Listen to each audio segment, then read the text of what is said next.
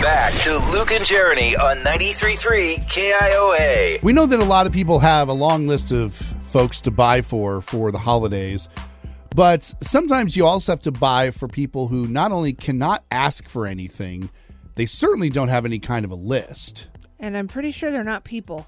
Yeah, they're your pets. Yeah. There's this new survey out that says that 81% of people plan on buying their pets a Christmas gift. Yeah, I mean, I've thought about it, but you also have to remember that I do not have children. Yeah. So my pets are essentially my parents' grandkids. So they buy them all the gifts. So I just let them buy them and I don't have to. What do you give pets?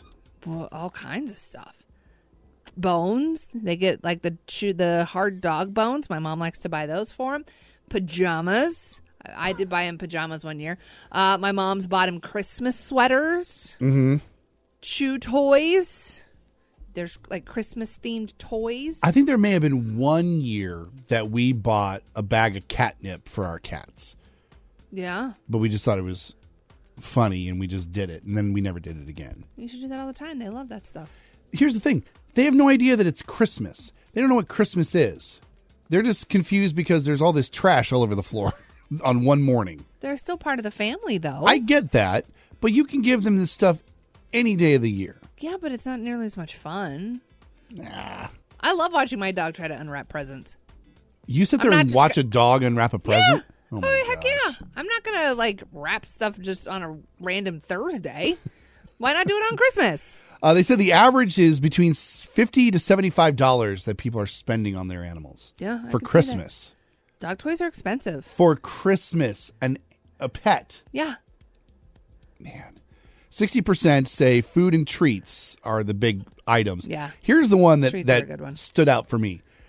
Twenty-eight percent of people, that's one in four, Yes. said that they're going to treat both themselves and their pets with a special portrait.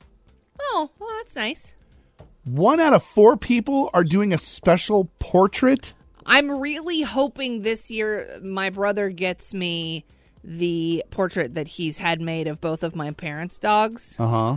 They have they had special paintings done of their dogs and they're gorgeous and I haven't gotten one yet for Jones and I'm hoping I get that for Christmas this year. Are they like those the portrait that Lee's husband had done where it makes the the family look like they're royals? No. Larry has a friend that's an actual like painter and Oh, okay. Mm. they painted a portrait of the dog. Like an actual nice portrait. Well, isn't that fancy? Yeah. I still think they should look like king and queen dogs. I don't need the dog. I can go buy the dogs playing poker anywhere. I want a nice photo of my dog.